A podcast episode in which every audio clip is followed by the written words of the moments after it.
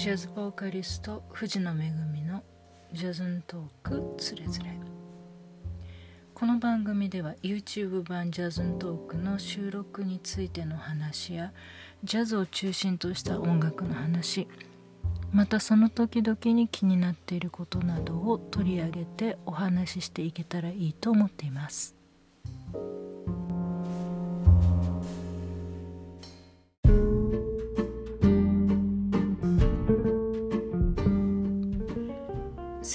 第2回目を収録してきました、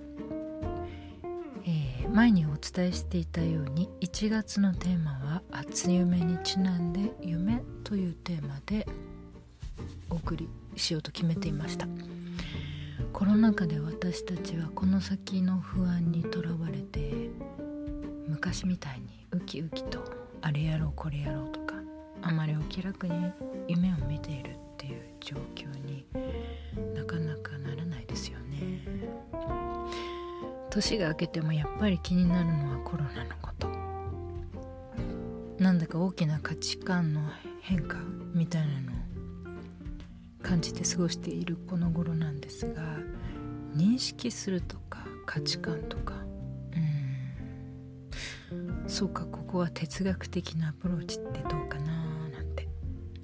そんなことをうっかり思いついて恩師である黒崎正夫先生にお話をお願いしようと。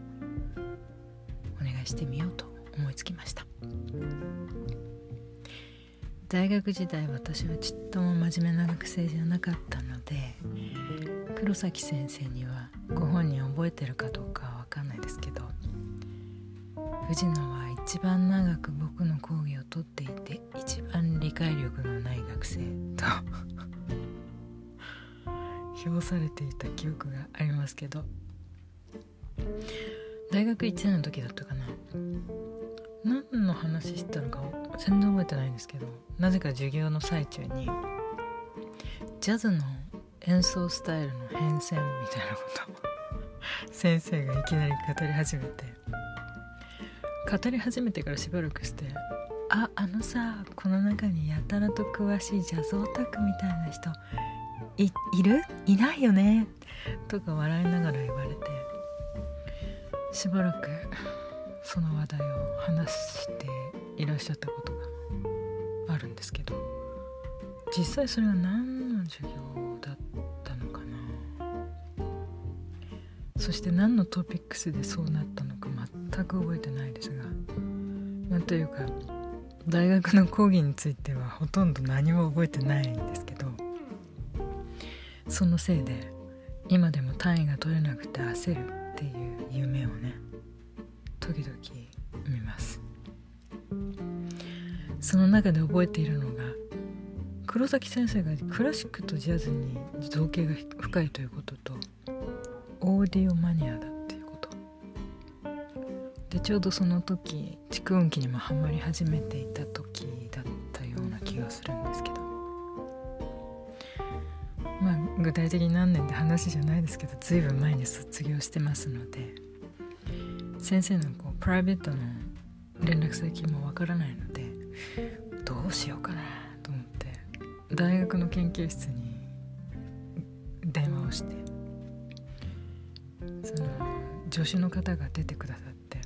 「これこれこういうものですが藤野と申しますけど対談お願いしたいんですよね」と、まあ、助手の方経由でお話をしたら助手の方が先生に連絡を取ってくださってそしてありがたいことに先生は私のことを覚えていてくださってまあ多分ね きっと不真面目すぎて覚えていたんだと思うんですけどね。そうに違いないと。でありがたいことに快くお引き受けくださったと。そういうくだりでご登場いただきました。で当日になる前にまあこれこれこういう対談をしたいんですよね。なんか時事ネタとジャズみたいな話をねしてたらすごくご丁寧にコロナと哲学の関わりについてご自身が書かれた記事を記事のコピーを送ってきてくださったりとかその後大晦日に3時間蓄音機トークの収録があるよなんてそんな話をご連絡くださって。私がジャズを歌っているなんて何にも知らなかったからもうすっごいびっくりしたとか。黒崎先生ってあのちょっとガールっぽいんですよ。語尾が「でさ」とか「なんとかなんだよね」とかって 昔からおっしゃっていて。ね。え藤野ってジャズなんか歌ってたんだっけとかって。やっぱりガールだな。思いながら聞いてましたけど。まあそれで「驚いたよ」とかっていう話とジャズならという話でコール・ポーターとかガーシュウィン好きなんだよねとかっていう話が出てきたのでもちろん私コール・ポーターもガーシュウィンも素晴らしく好きですけど特にデューク・ヘリントンが大好きだと。もうデューク・ヘリントンもすごいラブですよって話をしてたらエリントンっていう話でも言えばさあのジョニー・ホッチスがとかっていきなり出てきちゃって。私はエリントン楽団のアルトサックスのジョニー・ホッチスがエリントンと並ぶ並んで大好きなんですけどそれでジョニー・ホッチスの話でまたひとしきり盛り上がって「ああ2人ともジョニー・ホッチス好きなんだね」なんていう共通点まであって。まあその対談当日する前までに前回登場いただいた竹内薫さんと同様とっても丁寧な対応をしてくださって急にすごい久しぶりにご連絡を差し上げたにもかかわらずですよ。久しぶりな感じもせずにお話ができるのは何ですかね。共通点が多いから。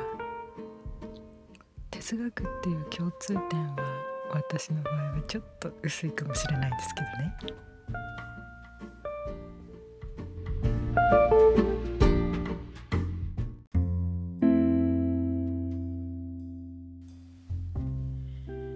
えー、今回は夢というテーマなのですがと話していたら夢といえばさキャロル・キッドの「When I Dream」っていう曲があって黒崎先生のメールに出てきてちょっとのけぞってしまって。なぜかというとついその1週間前に書家の柳田泰山先生とたまたまお話をしていた時に私の声を歌を聞いてくださってその私の歌声でこんな曲を聴いてみたいですと。それでそのその時に教えていただいたのがまさにその「When I Dream」だったんですよね。まあ、黒崎先生からは来るわ。泰山先生からそんな曲が来るわで。まあ同じ曲だったんですけど。ああ私この曲に呼ばれてるんだなと。毎日毎日聴いてオリジナルのクリスタルゲールのバージョンも聴いてライブでも歌ってみてすごい頭の中で今回のベーシストが山本博之さんということもあってあのアルコっていうか弓でこうイントロを弾いてもらえないかなと。一曲まるまる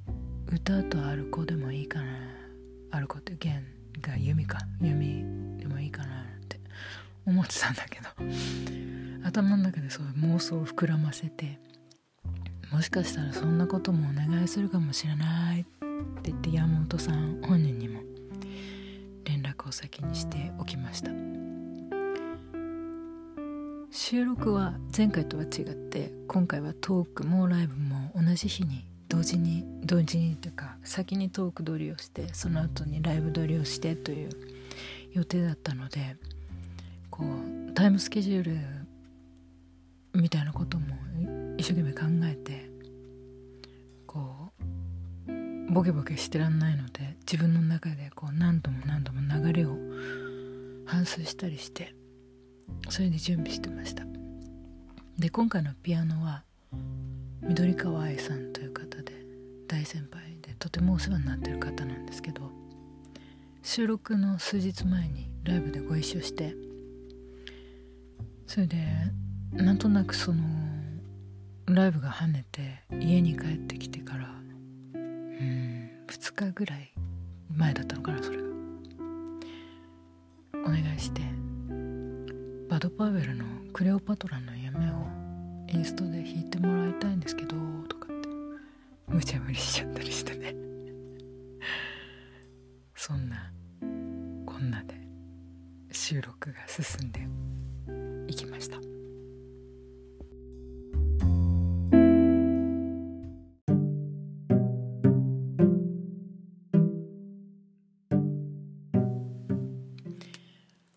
回の撮影はトークは2カメライブは前回同様5カメで多分撮影していただきまして。さらになんかこう可動式の三脚みたいなのも来てて三脚がグレードアップしてました。あれなんていう名前の三脚なのか？三脚でいいのかな？なんだろうな。なんか多分専門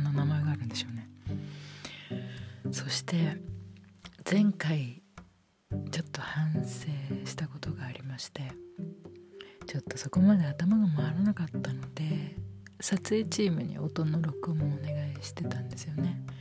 だけどその音のクオリティっていうのはこう決め込めないのでこう何度か撮ってミュージシャン3人で耳で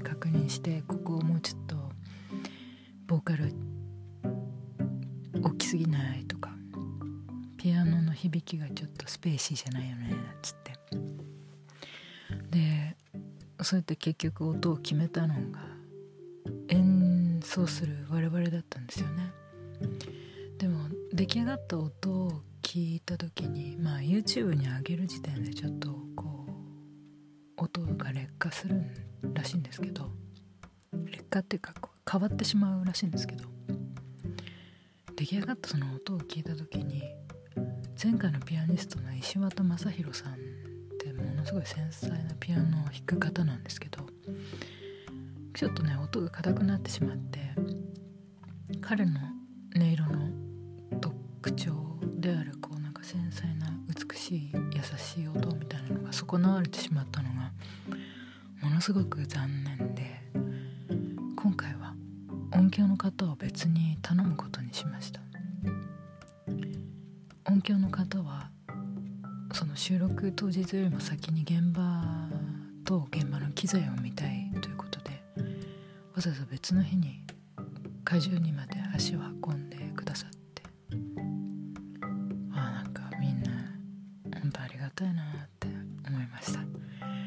当日はピアノに2本。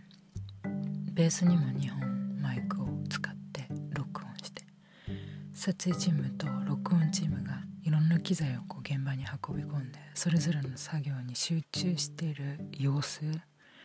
が本当に感動しましたね。でそれだけの機材を運び込むので多分セッティングに時間がかかるだろうと踏んで黒崎先生にはまあ、えー、と集合時間の1時間後に入っていただくようにお願いしていたんですけど先生は早く到着されてそしたらねさすがオーディオマニアだけあって「ねえねえ前半さんのマイクがある」とか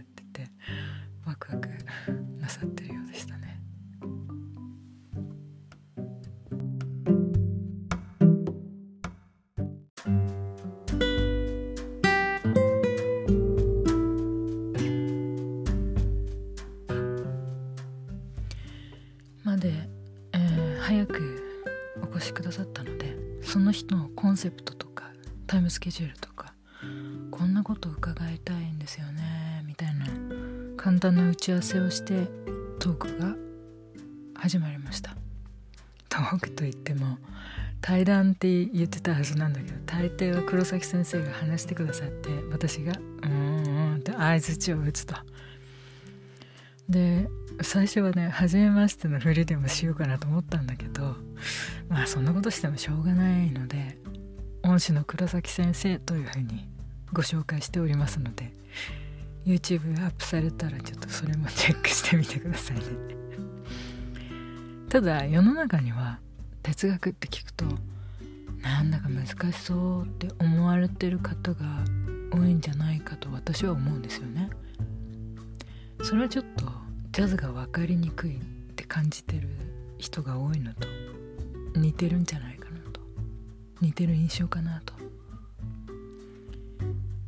私が大学に入った時は哲学科にいる人っつうのはみんな宇宙人みたいだなと思ってたんですけど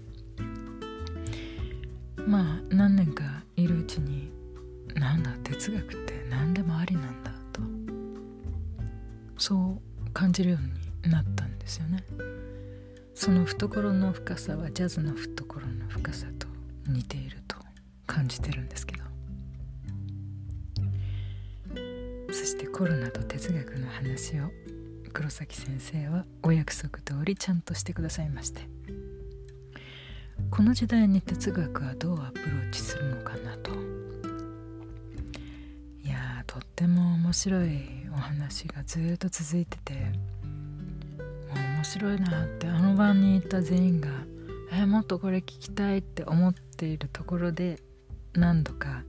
なんかこれ真面目な話になりすぎちゃってつまんないよねとかちゃんちゃんをご自身で入れられてたりとか。あとは私がトークをまとめる時にもう哲学なんて知らない風のまとめ方をしたら 何哲学知らないふりしちゃってんのとか突っ込まれて。昔と変わらずお茶目な方でした。あとはですねトークが始まったらどこかで犬が鳴き始めたりとか。結構今回も笑えるアクシデントが多々ありました、えー、ジャズの方の話ではね黒崎先生はなんとファーストプレスの音のクオリティが好きなんだそうで。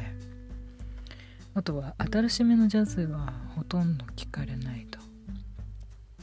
その辺はちょっと私違いますね。私古いのも新しいのも結構聞くので。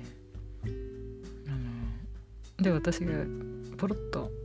ジャズの懐の深さについて話したら「それどういう意味で言ってんの?」ってぐいぐい突っ込まれていて。まあトークが面白くて収録時間オーバーしましたけど。まあまだまだ聞き足りなかった。聞き足りないっていう感じでしたね。こちらのトークの全容は YouTube でお楽しみください。本当はですね。そのキャロル・キックとの「When I Dream」の話とかあとは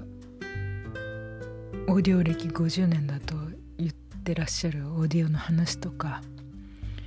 エリントンの話とか語り合いたかったんですけどまあ時間が足りない。またお話しするチャンスがあるといいんですけど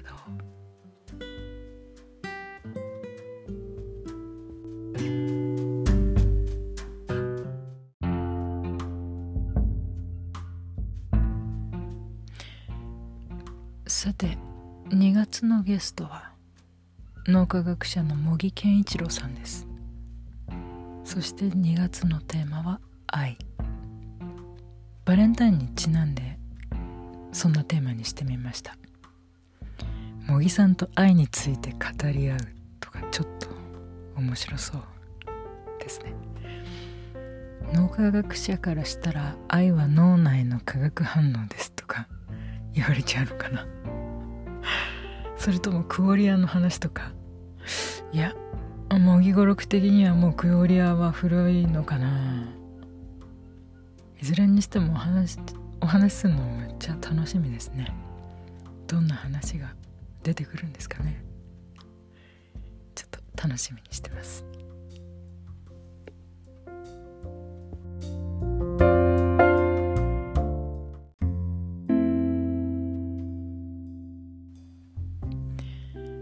さて今晩の弾き語り何にしようかなと思ってちょっと考えてたんですけど今もうそろそろ3時になろうと してる時間帯にあのラジオを撮ってますけど。そんな時間帯なのでおやすみというオリジナルをお届けしようと思います。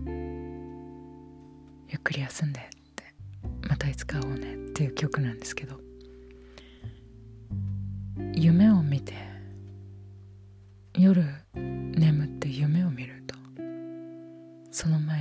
休みと告げたいと。そんな流れですかね。聞いてみてください。おやすみ。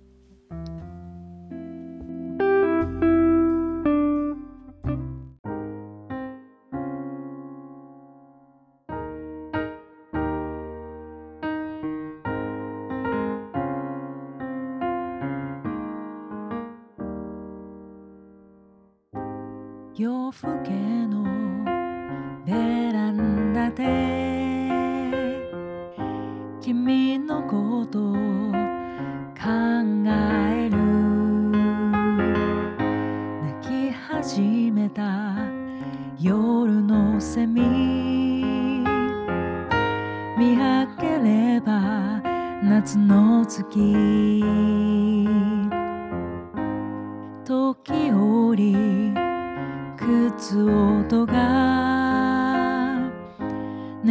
りについた街に響く昼間の熱を帯びて頬なでるぬるい風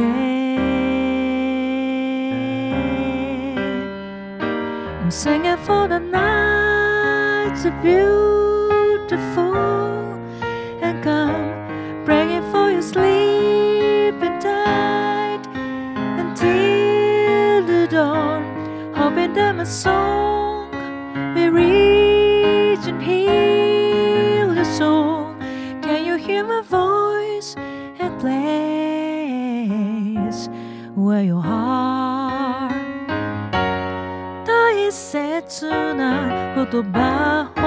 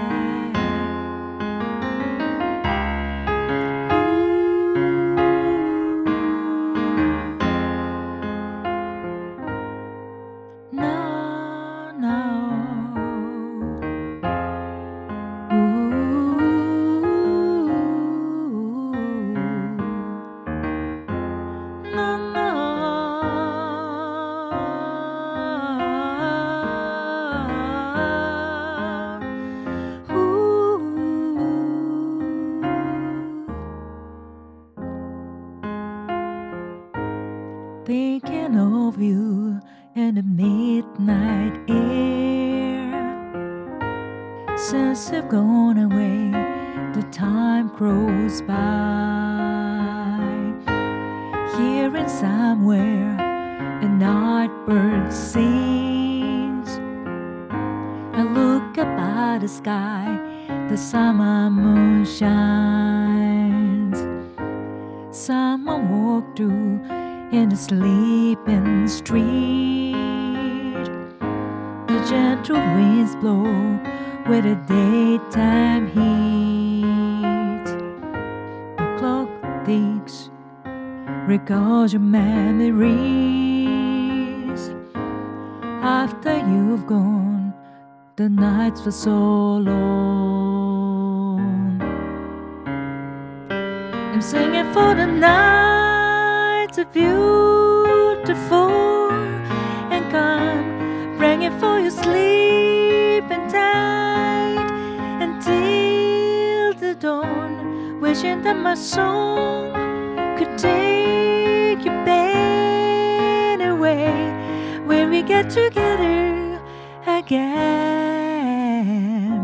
someday. 切な言葉ほど